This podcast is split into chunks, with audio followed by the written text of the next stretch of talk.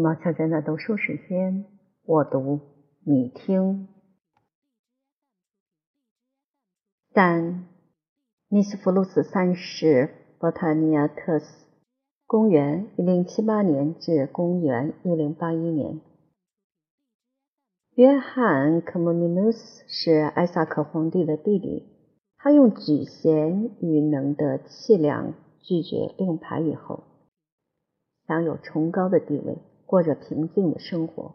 他的妻子安妮是一位具有大丈夫气概和见识的妇女，给他生了八个儿女，三个女儿都嫁给家世最高贵的希腊人。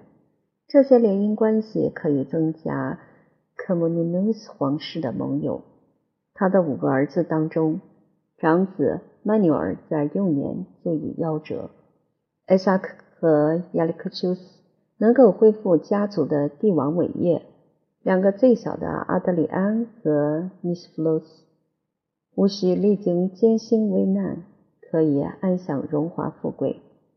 亚历克修斯在兄弟当中排行第三，最为杰出，无论在身心方面都承蒙上天赐予精选的禀赋。他们都受到通才教育的栽培，经历过机运和逆境的磨练。靠着罗马安努斯皇帝像父亲一样的照顾，这些年轻人才能免于土耳其战争的危险。然而，他们的母亲以及满怀抱负的家人受到指控犯下谋逆之罪，被杜卡斯的儿子放逐到普罗蓬提斯海的一座岛屿。两个儿子很快受到恩宠，获得释放，分别在欧洲和亚洲两个方面与叛徒和蛮族作战。追随米凯尔皇帝的大业，一直到他被臣民所遗弃，自己只有黯然逊位。亚历克修斯第一次与波塔尼亚特斯交谈之时，用高贵的态度，很坦率地说道：“陛下，我基于职责所在，只能与你为敌。上帝的旨意和群众的要求使我成为你的臣民，请你从我过去反对的态度。”可以推断，我在未来必然会忠心耿耿。米凯尔的继承人对他不仅尊敬，而且信任，运用他的英勇来对付三个叛徒，他们扰乱帝国的安宁和对皇帝形成威胁。马泽尔、布雷恩尼乌斯和巴斯拉修斯，所以能够所向无敌，在于数量庞大的部队和战功彪炳的声誉。他们连续在战场被亚历克修斯击败，脚镣手铐送到宝座的前面。在一个怯懦和残酷的朝廷，他们无论受到哪一种待遇，全都颂扬战胜者的仁慈和骁勇。然而，科莫宁家族的忠诚很快受到畏惧和猜忌的不利影响，在臣民和专制君主之间，很难存在着感激图报之情。臣民会受到诱惑，要求权力而成为叛徒；君主则容易被指责是刽子手。亚历克修斯拒绝进军对付第四个叛徒，因为那是他的姐夫，使得过去效忠皇帝的功绩全部付之东流。波特尼亚特斯的宠臣激起取而代之的野心，就进行莫须有的指控：两兄弟实施撤军行动来保护他们的生命或自由。家里的妇女全部留在圣所，暴君不敢侵犯这个地点。男人骑在马上从城里冲杀出去，收起内战的旗帜。那些逐渐聚集在都城和邻近地区的士兵，全部投效到这位领袖的麾下。他获得胜利的美名现在受到冤屈。共同的利益和亲属关系非常紧密地结合在一起。过去，他们依附杜卡斯皇室而无法自立，使得科莫宁家族产生争执。现在，艾萨克下定决心，终于使问题迎刃而解。首先，将皇帝的名号和文章授给他的弟弟亚历克修斯。他们回师君士坦丁堡，采取威胁的姿态，而不是围攻这个固若金汤的堡垒。卫队的忠贞已经受到收买。有一个城门受到奇袭，乔治·帕拉罗古斯勇气百倍，具有整个舰队。他起兵反抗自己的父亲，并没有料想到会对子孙带来天大的福分。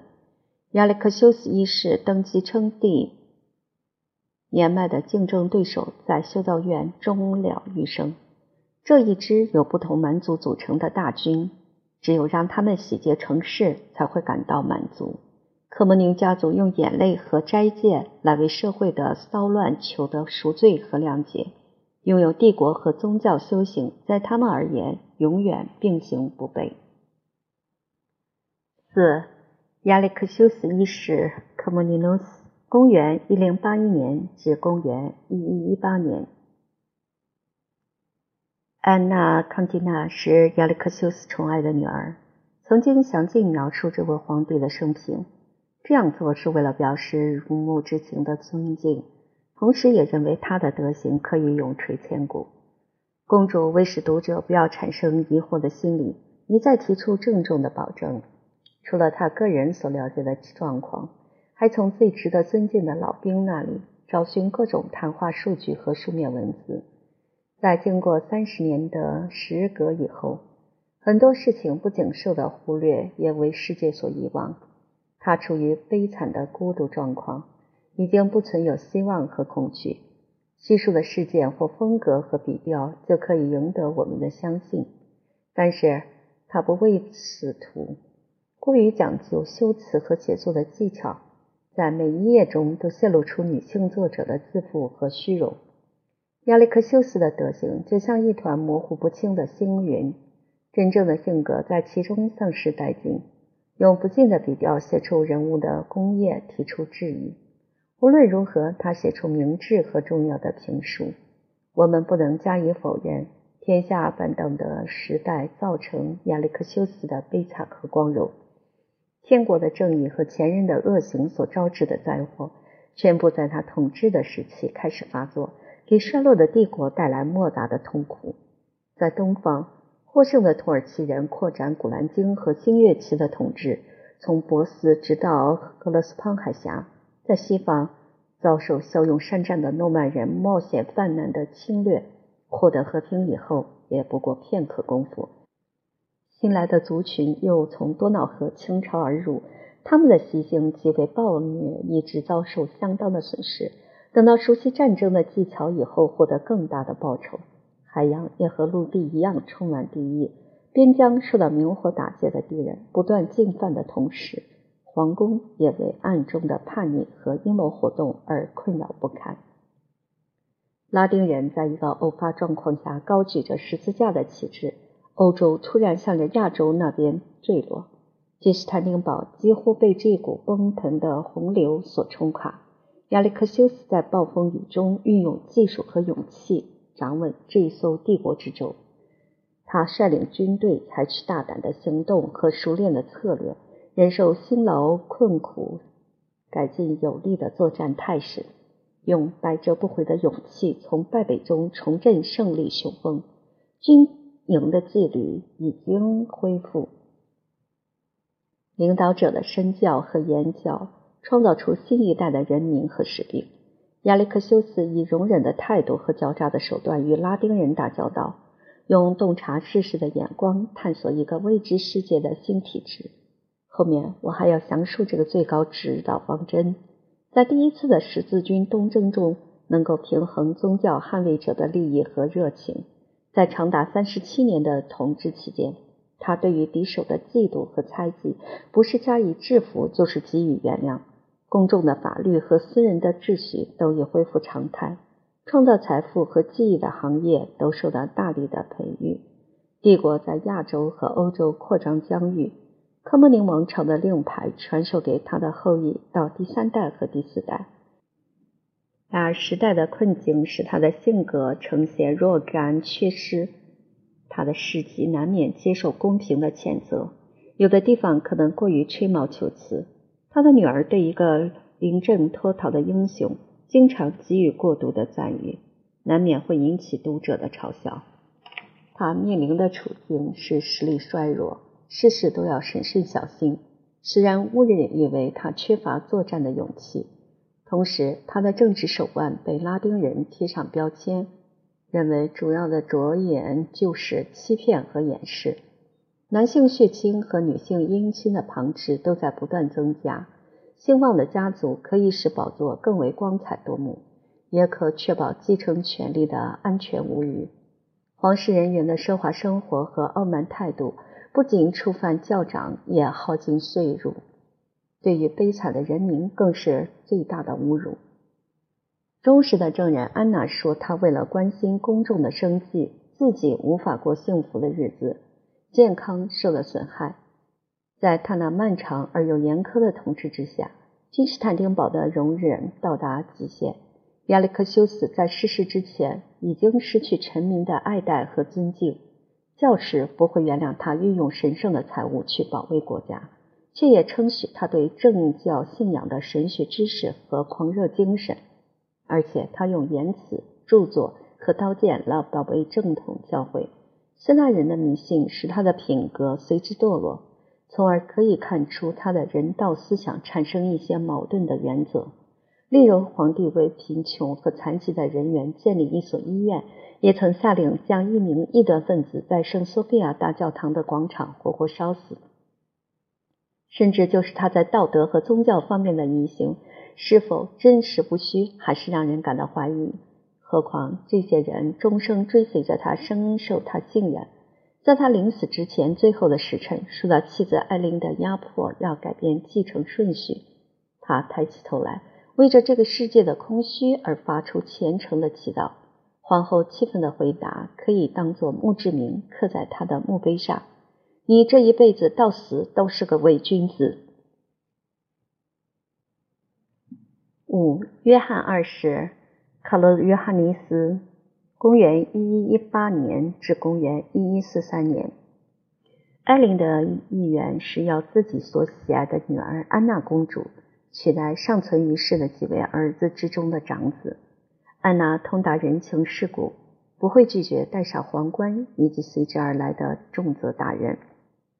他们家乡的亲友则要维护男性继承的次序，合法的继承人从父亲的手里取走刻有皇家印记的指环。至于皇帝是昏迷不省人事，还是尚有知觉，也就在所不计。这样一来，帝国就服从皇宫的新主人约翰二世。安娜·康蒂娜受到野心和报复的刺激，要用阴谋的手段夺取兄弟的性命。她的丈夫出于畏惧或顾忌，使得这个企图无法得逞。他满怀热情，大声疾呼：“自然界对于两性的能力发生物质。”布列尼乌斯怎么会被赋予富人的个性？亚历克修斯的两个儿子约翰和艾萨克能够维持手足的和谐之情，是他们这个家族遗传的德行。弟弟艾萨克满足于塞巴斯托克拉特的头衔，高居一人之下的地位，不过无法分享皇帝的权柄。约翰则将长子继承权的要求和功勋信用的结合起来。有着黝黑的肤色、粗犷的面容和矮小的身材，让人联想到带有讽刺意味的称号“卡洛约翰尼斯”的一位英俊的约翰。感激的臣民认为他的心灵值得这个美名。等到安娜的谋逆事件被揭发以后，根据法律的规定，他要丧失性命和家财。皇帝的仁慈饶了他一命。当他查看安娜的宫殿充满华丽的装饰和金银财宝，就把丰硕的抄家收获赏赐给一些功劳显赫的朋友。阿克苏是最受尊敬的友人，他的驾驶源于土耳其后裔的奴隶，竟敢婉拒皇帝的礼物，还要为罪犯求情。心胸开阔的君主赞誉宠臣的德性，也效法他的举动。于是，一个受到伤害的兄弟所提出的谴责或抱怨之词，成为犯下滔天罪行的公主仅有的惩罚。这种仁至义尽的风范，使他在以后的统治期间，从未受到谋逆或叛乱的困扰。约翰为贵贵族所敬畏，也为人民所爱戴，无需丧失自己的身份带来痛苦的需要，去惩治或宽恕出于个人利害的仇敌。约翰的统治长达二十五年。罗马帝国在这段期间，像是废止死刑、人道主义的理论家最感快慰之事，莫过于创制施行人政的法律。但是，在一个庞大而充满恶习的社会，在实行的时候，难免要与公共安全发生矛盾和冲突。严以律己，宽以待人，保持贞洁、俭省的习性和清淡的饮食。鲜明的 Mark 固然如此，他对于继承人那种天真烂漫的优点也不会漠然视之。这些是出自本性，并不是学校教育所能养成。约翰认为拜占庭宫廷的富丽堂皇，完全是对人民的压榨，也为理性的眼光所藐视，所以他抱着不屑为之的态度，要尽量减轻这方面的负担。在这样一位君主的统治之下。清白无辜的人无需任何畏惧，身怀一技之长的人前途充满希望。根本不要设置监察官这种暴虐的职位。对于君士坦丁堡，无论是公众或私人的习俗和风气，凭着他的作为，可以逐步进行有目共睹的改革。这种实事求是的性格，唯一的瑕疵，也是高贵心灵的脆弱之处，就是喜爱战争和军事的光荣。英俊的约翰经常发起远征的行动。根据作战的原则，有其必要，那就是要把土耳其人驱离弗勒斯潘和博斯普鲁斯海峡。依抗的苏丹限制在他的首都，不敢轻举妄动。蛮族都被赶进山区。亚洲那些滨海的行省获得解放，能够享受为时短暂的幸福。从君士坦丁堡到安条克和阿勒颇。他率领一支战无不胜的军队向前迈进，在这场圣战的无数次围攻和会战之中，一个希腊人崇高的尚武精神使得他的拉丁盟友感到极为惊讶。他开始有伟大的抱负，要恢复帝国古老的疆域，像是幼发拉底河和底格雷斯河的边界、叙利亚的主权和耶路撒冷的征服，一直萦怀在他的心头。然而，一桩奇特的意外事件使得他丧失性命，也断送了公众的幸福。他在阿纳扎布斯山谷猎取野猪，投出的标枪留在凶狠野兽的身上。在搏斗当中，一支染毒的箭矢从箭囊里掉出来，他的手划破一个很小的伤口，产生坏疽，是科莫林王朝最伟大的君王命丧黄泉。六。曼纽尔一世，公元一一四三年至公元一一八零年。英俊的约翰两个年长的儿子早已夭折，还有艾萨克和曼纽尔承欢膝下。他基于判断或出于一乎私情，要让幼子接位。垂死君主的选择获得军方的同意，他们对曼纽尔在土耳其战争中英勇的表现极为赞许。忠心耿耿的阿克苏急忙赶回都城。要使艾萨克本人受到很礼遇的监禁，同时用两百磅白银购买礼物，送给圣索菲亚大教堂的主要神职人员。在为皇帝举行的神圣仪式中，他们的发言有举足轻重的力量。曼纽尔在资深老兵和挚爱的部队簇拥之下，立即回师君士坦丁堡。他的兄长艾萨克也就默认。塞巴斯托克拉特的头衔，臣民对于新任君王曼纽尔一世的高大身材和军人气概表示赞美之意，带着亲信的态度接受令人感到喜悦的承诺。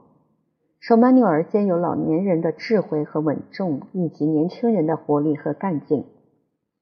在他统治下的帝国，让大家有非常清楚的认知，积极进取的作为亦超过先帝。才华又与他的父亲不分轩轾，然而约翰乐于交友的优点亦随之而去。三十七年的统治始终在从事一场持续不断和变化多端的战争，用来对付土耳其人、基督徒以及越过多瑙河来自草原的各种游牧民族。曼纽尔的军队运用在陶鲁斯山脉、匈牙利的平原、意大利和埃及的海岸，以及西西里和希腊的海域。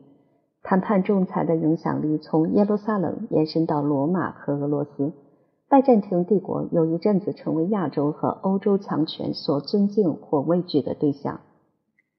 曼纽尔虽然在东方的奢华环境中教养成长，却像士兵具有钢铁的秉性。生平的事迹，除了英格兰的理查德一世和瑞典的查理十二世以外，很少有人够格可以与他相提并论。谈到他在武艺方面的实力和技能，虽然雷蒙号称安条克的赫尔克力士，还是没有力气挥舞希腊皇帝使用的长槊和盾牌。有一次举行著名的马上比武大会，他骑一匹烈马进入赛场。首次对阵就战胜两名强壮的意大利武士，第一位是在冲击的奔驰中被打下马来，另外一位只有不战而退。他的朋友和敌人同样担忧，前者是顾虑到他的安全，而后者则关心自己的败落。有次他把埋伏的兵力安置在树林里，就冒着危险骑马前去找寻敌军，只有他的兄弟和忠诚的阿克苏陪伴在身边。阿克苏无论在任何状况下都不愿离开他的君王。经过一场为时甚短的交战以后，十八名骑士不敌逃走，敌人的数量还是不断增加，援军的前进缓慢而且极为惧怕。曼纽尔从五百名土耳其人的骑兵队打开一条血路，全身没有受到一点损伤。在一场对抗匈牙利人的会战中。他对于部队的行动缓慢感到不难，从纵队的前面攫取一面拥峙。他是第一个，也只能是唯一一个冲过正好分隔两军战线的桥梁。就是在同一个国度，等到他的部队运过萨沃河以后，他就把船只全部打发回去，下达命令给部队的指挥官，他要忍受痛苦，留下来征服这片带有敌意的土地。否则的话，不成功就成人。科夫的围攻作战，皇帝的坐舰后面拖着一艘被俘的战船，他高高站在舵楼上，对着来势如雨的标枪和石块，只有一面大盾牌和飘动的船帆提供掩护。要不是西西里的水师提督吩咐他的弓箭手要尊敬这位英雄人物，看来他逃不过大难临头的死亡。据称，有一天曼纽尔亲手杀死四十个蛮族，他的马匹后面拖着四十个土耳其战俘回到营地，都是他用绳索绑在作案的圆环上。他甚至到队列的前排去挑战或接受一场单人的搏斗。那些像巨人的勇士要与他交锋，不是被无敌的曼纽尔用长矛贯穿身躯，就是被他用长剑砍下头颅。流传的故事提到他的事迹，种种的模式很像抄袭自骑士的罗曼史，难免要让人怀疑希腊史书的真实性。我不会替他们的信誉辩护，而使自己陷入困境。然而，他们的编年史有长篇大论的记载。要是这种夸张的说法非常熟悉，那我会特别指出，成为刻意描述对象的君王只有曼纽尔。他的英勇犹如奋不顾身的士兵，并没有兼具将领的用兵素养或明智审慎。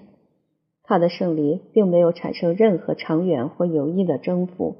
对土耳其作战所获得的桂冠，会记在最后一次时运惯例的战役。皮斯蒂亚山区丧失率领的大军，心胸开阔的苏丹让他引以身免。最奇特的情节在于曼纽尔的性格是勤劳与慵懒、强壮和柔弱的对比和变化。他在战争中几乎不知和平为何物，处于和平的岁月时，显然没有遂行战争的能力。他身处战场就睡在骄阳之下或雪地之上，发挥个人和马匹的耐力，坚忍从事最长距离的行军，面带笑容分享军营的饮食，并且禁绝酒类。只要他回到君士坦丁堡，立即顺从自己的欲念，过着奢华的生活。他的衣着、饮食和宫殿所耗用的经费，远超过前面几位皇帝的限度。整个夏日都无所事事，又游在普罗蓬提斯海风景宜人的岛屿上，与他的侄女迪奥多拉陷入乱伦之恋。一个独舞好战和放荡淫乐的君王产生双重的费用，耗尽国家的税入，只有加重人民的税负。在最后一次土耳其战役的悲惨情势下，他从一名绝望士兵的口里忍受最为苦涩的指责。他为了解渴，抱怨泉水中混杂着基督徒的鲜血。在队伍里，有人大声说道：“啊，皇上，你又不是第一次饮基督徒臣民的鲜血。”曼尼尔·科莫尼努斯结过两次婚，分别是日耳曼贞洁贤淑的贝尔莎或艾琳。以及美丽动人的玛利亚，她是安条克的法兰西或拉丁的公主。头一位妻子只生一个女儿，许配给匈牙利王子贝拉，用亚历克修斯的名字在君士坦丁堡接受教育。等到完成他们的婚礼，就会把罗马人的令牌转移到一个爱惜自由和独舞好战的蛮族。安条克的玛利亚给曼纽尔生了一个儿子，成为帝国的推定继承人。贝拉被剥夺长子继承权，同时也丧失所应许的新娘。然而，匈牙利的王子恢复他的姓名和他父亲的王国，展现出的丰功伟业使希腊人感到懊悔和羡慕。玛利亚的儿子取名亚历克修斯，曼纽尔的逝世使科莫宁王朝的光荣随之而去。亚历克修斯二世以十岁的年龄登上拜占庭的宝座。七。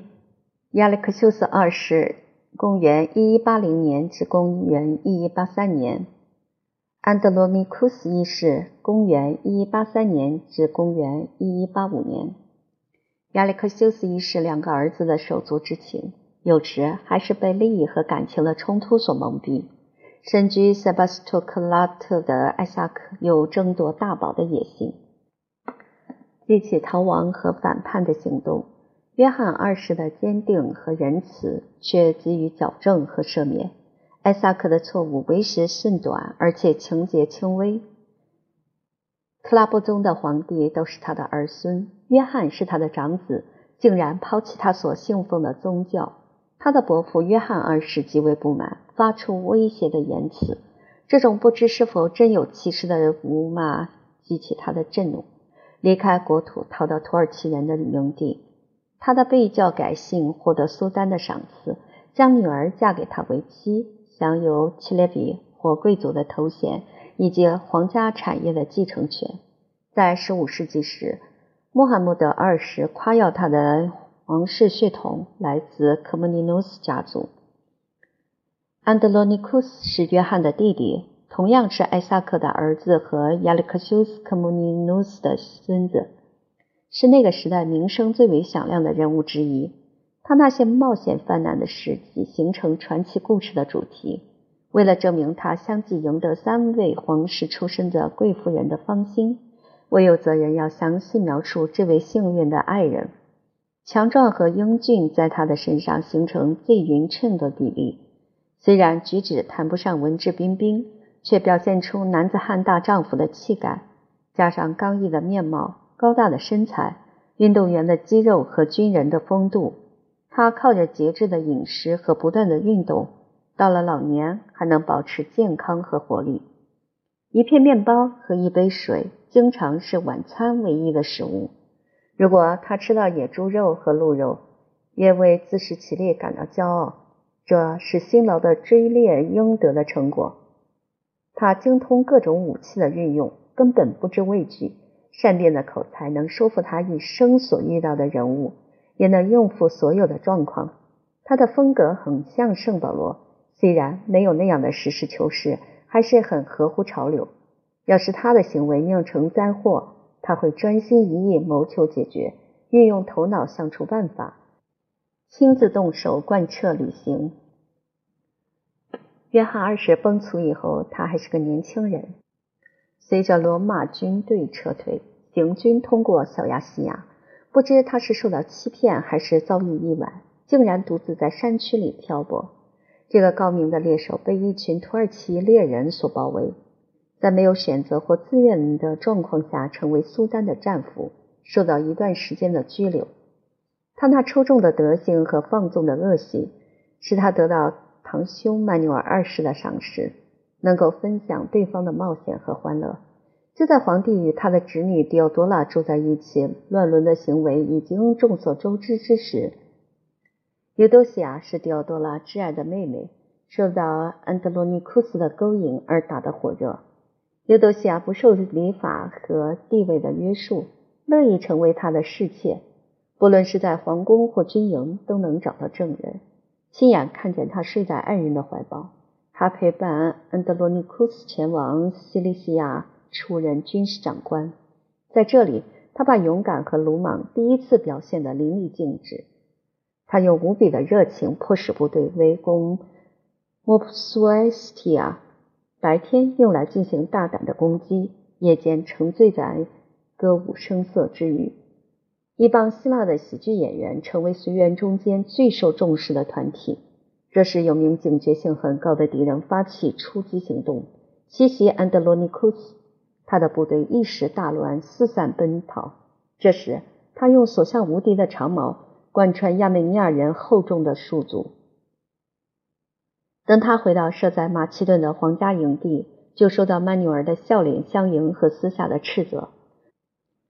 对于这个未能获得胜利的将领，将纳伊苏斯、布拉尼塞巴和卡斯托利亚这几个公国赐给他作为酬劳或安慰的礼物。尤多西亚仍旧随着他到处移动。在一个深夜，他那些愤怒的兄弟对他们的帐目突然发起攻击。急着要用他的鲜血来为他的耻辱赎罪。安德罗尼库斯有胆大包天的气魄，拒绝他的劝告，那就是穿上妇女的衣服来掩饰自己的身份。他从卧榻上面非常勇敢地跳起来，拔出佩剑，从大群凶手中杀出一条血路。安德罗尼库斯早已犯有忘恩负义和大逆不道的行为。像是他与匈牙利国王和日耳曼皇帝一直保持卖国求荣的通信联系，在可疑的时刻手里拿着剑接近狱长，戴起拉丁士兵的面具，坦诚有报复的意图来对付深仇大恨的敌人。同时，他还不加思考就赞许自己的坐骑有飞快的脚程，是逃走和安全最有用的工具。国军尽量掩饰他的怀疑。等到战役结束，安德罗尼库斯受到逮捕，关在君士坦丁堡皇宫戒备森严的高塔。他关在这个监狱里大约有十二年，严密的看管使他感到极为痛苦，始终在渴望自由的行动和欢乐的生活，不停激起他要逃离这座高塔的决心。他在孤独之中经常处于沉思的状况，注意到小石的角落有一些破裂的砖块。逐渐搬开加宽通道，发现一个黑暗而且被人遗忘的凹间。于是他钻进这个洞穴，并且把剩余的食物也带过去，再将砖头放在原处，很仔细地擦去所有的痕迹。等他守卫巡视的时候，浴室寂静无人，使他大为惊诧，带着羞愧和畏惧的心情向上面报告不可思议的越狱。皇宫和城市的大门立即关闭，对各行省下达严格的命令，要抓回逃走的犯人。他的妻子被怀疑出力帮助，也被关进这座高塔。他在深夜看到一个幽灵出现，认出是自己的丈夫。他们分享他藏起的粮食。一个儿子就是这次暗中污蔑的成果，是他漫长的囚禁中唯一可得到的安慰。看管一个妇女，狱卒的警觉心就会松弛。囚犯才能完成真正的脱逃。当他被发现以后，又被抓住，全身脚镣手铐送回君士坦丁堡。最后，他又找到获得自由的方法和工具。家中有个小厮将守卫灌醉，找到机会将钥匙安在蜡上，获得模型。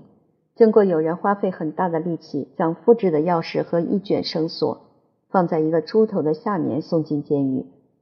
安德罗尼库斯鼓起勇气和百折不回的精神，运用这些可以获得自由的工具，打开牢门，从高塔垂钓而下。白天躲在树丛里，到了夜间，爬过御花园四周围绕的高墙。一艘船已经准备好来接应他。回到家里，见到自己的儿女，解开身上的脚镣手铐，骑上一匹快马，直接朝着多瑙河的方向疾驰。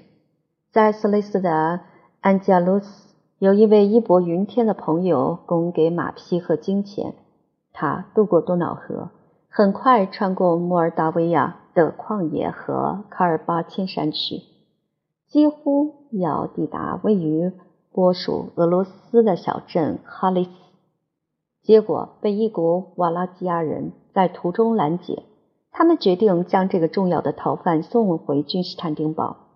他保持镇静和不动声色的态度，才能使自己再度从险境中获得解救。他在夜间从马背下来以后，就开始装病，获得允许可以不与他们的队伍睡在一起。他将一根长手杖插在地上，将帽子和上衣挂在上面，然后偷偷溜进树林。瓦拉吉亚人看到这个背影，一时之间认为他还留在原地。他从哈里斯很隆重接迎到基辅，大公爵的府邸设在此地。小爵的希腊人很快获得耶罗斯劳斯的尊敬和信任。无论世界各地的生活方式和风俗习惯有多么不同，就他的性格来说，真是无往不利。在森林里追猎麋鹿和黑熊时，满族都称赞他的体力和勇气。曼纽尔请求俄罗斯君王加入他的军队侵略匈牙利。身在北部地区的安德罗尼库斯值得皇帝给予宽恕。安德罗尼库斯发挥影响力，完成重要的使命。他在私下拟定了条约，有一方在签署以后愿意忠诚的信守，而另一方故意忘怀不予理会。这时，他率领俄罗斯骑兵部队从。波利斯提尼斯河向着多瑙河进军。曼纽尔虽然还是怀恨在心，看到他的堂弟这种豪迈和放荡的性格，难免产生怜惜之情。等到夺取泽莫林，就下令给予他全面的豁免，因为只有他的英勇仅次于皇帝。安德罗尼库斯恢复自由和回到故土以后，他的野心马上又死灰复燃，自己首当其冲，遭到不幸。最后也给国家带来灾难。对于科莫宁家族更有资格继承王位的男性而言，曼纽尔的女儿是一个阻力很小的障碍。她已经许配给匈牙利的王子，使很多贵族丧失希望，也引起皇室的成见，难免受到大家的反对。德纳要对长子继承权提出效忠宣誓，只有安德罗尼库斯大圣几乎要维护罗马姓氏的荣誉。拒绝承认这不合法的婚约，很勇敢地提出抗议，反对收养一个外国人。他的爱国心触怒皇帝，在他提到这件事引起民众的反感以后，皇帝立即免除禁见，给予保持颜面的放逐，到西里西亚边区出任位阶居次的军事长官，赋予全权可以支配塞浦路斯的税收。在这样的一个职位。亚美尼亚人再度验证他的勇气和暴露自己的束缚。那个叛徒根本不明了安德罗尼库斯的作战方式，就让他从马背上打下来，几乎被他用未遇敌手的长矛戳死。然而，安德罗尼库斯立即发现一个更为容易和快乐的征服方式：美丽的菲利巴是玛利亚皇后的姐妹，也是普瓦图的雷蒙的女儿。雷蒙是安条克的拉丁君主，基于这个原因，他放弃现在的职位，整个夏季花在舞会和马上比武。菲利巴为了爱人，愿意牺牲他的贞操、声誉和门当户对的婚姻。愤怒的曼纽尔痛恨家庭的荣誉受到侵犯，不让他再过花天酒地的生活。安德罗尼库斯遗弃倾覆的公主，让他长吁短叹，终日以泪洗面。这时，他带着一帮铤而走险的亡命之徒前往耶路撒冷朝拜圣地。他的家世出身、军事声誉和宗教狂热，公开宣告是护卫十字架的斗士，很快就让教士和君王都受到蛊惑。希腊的君主委派他担任贝利图斯的领主。这个地方位于腓尼基的海岸，有一位年轻漂亮的王后住在邻近地区。不但是他的老乡，也是他的族人。迪奥多拉是亚历克修斯一世的孙女，耶路撒冷国王鲍德温三世的遗孀。他来拜访，就爱上这个亲戚，受到他的诱奸，成为第三名被害人。公开的丑闻比起前面两名更为羞耻。皇帝仍旧渴望报复那些在叙利亚边疆的臣民和盟友，不断施加压力，要抓住这个逃犯，并且要把他的眼睛给挖出来。他留在巴勒斯坦已经不再安全。温柔的迪奥多拉让他知道已陷入险境，陪伴他一起逃走。现在整个东方全都认为耶路撒冷的王后是向他献媚的侍妾，两个私生子是活生生的证据。说明他的个性是如此的软弱和痴迷。大马士革是他最早的庇护所。提到伟大的努尔丁和他的手下萨拉丁，就他们的立场和作为而论，迷信的希腊人应该学到去尊敬伊斯兰教徒的德行。他以努尔丁友人的身份去访问巴格达和波斯的宫廷，经过长途跋涉，绕着里海和格鲁吉亚的山区走了一圈以后。最后定居在小亚细亚的土耳其人中间，这些人是东罗马帝国的世仇大敌。克罗尼亚的苏丹非常友善地款待安德罗尼库斯，他的情妇和那帮无家可归的凶徒。为了报答他们的恩惠，他经常入侵特拉布宗这个罗马行省，抢劫战利品和掳走基督徒，每次都能满载而归。在这些冒险犯难的故事里，他喜欢把自己比为大卫，经过长久的放逐，能逃过恶人设置的罗网。皇家的先知藏匿在尤迪亚的边界，处于流亡的悲惨状况下，竟能够杀死一个阿马莱吉特人，还对贪婪的纳巴尔提出威胁，要取他的性命。对自己的能力感到极为满意。科莫宁家族王子的游历非常广阔。能把他的姓名和宗教所获得的光荣遍布整个东方世界。希腊教会批准一项判决：无法无天的浪子已经背离宗教的理念。虽然正使他受到逐出教门的处分，但是他从未弃绝基督教的信仰。安德罗尼库斯保持高度的警觉，逃避或是击退皇帝公开或暗中的迫害，因为他的女伴被囚。终于使得自己也落入陷阱。特拉布宗的总督突击迪奥多拉的计划获得成功。耶路撒冷的王后和他的两个儿子被送到君士坦丁堡。在失去他们以后，他要忍受放逐生活漫长而又孤独的痛苦。这名流亡者不断哀求，获得最后的谅解，于是投身在统治者的脚下。皇帝为降服。桀骜不驯的人物而感到满足。他匍匐在地上，声泪俱下，悔恨过去一再反叛的罪行，也不敢擅自站起来，除非有信仰虔诚的臣民用暗中环绕着他颈脖的铁链，把他拖到宝座的前面。这种非比寻常的忏悔在集会中发生效用，激起大家的惊愕和怜悯。教会和国家都饶恕他的罪孽。曼纽尔还是不太放心，就将他的住处安置在离宫廷有一段距离的地方，那是本都的小镇伊诺伊，位于黑海的海滨，四周是茂密的葡萄园。曼纽尔逝世和幼主登基所造成的混乱，很快使他的野心有施展的大好机会。皇帝不过是十二或十四岁的儿童，没有治理国家的勇气、智慧和经验。他的母亲玛丽皇后将他自己和政府交给一个拥有着科穆宁姓氏的宠臣。皇帝的姐姐是另一位玛丽，她的丈夫是意大利人，有凯撒的头衔，使用阴谋手段对付他那讨厌的后母，最后还激起一场叛变。所有的行省无人治理，首都陷入刀兵的火海。不过几个月的恶行和软弱，就翻覆一个世纪的和平与秩序。君士坦丁堡燃起一场内战，两个对立党派在皇宫的广场进行浴血的搏斗。叛贼在圣索菲亚主座教堂抵挡正规部队的围攻作战，教长尽力运用诚挚的宗教热忱去治疗公众的创伤。最受尊敬的爱国人士都在大声疾呼：皇帝需要一位监护人，对于引起灾难的始作俑者进行报复。大众异口同声赞誉安德罗尼库斯的才能和德行。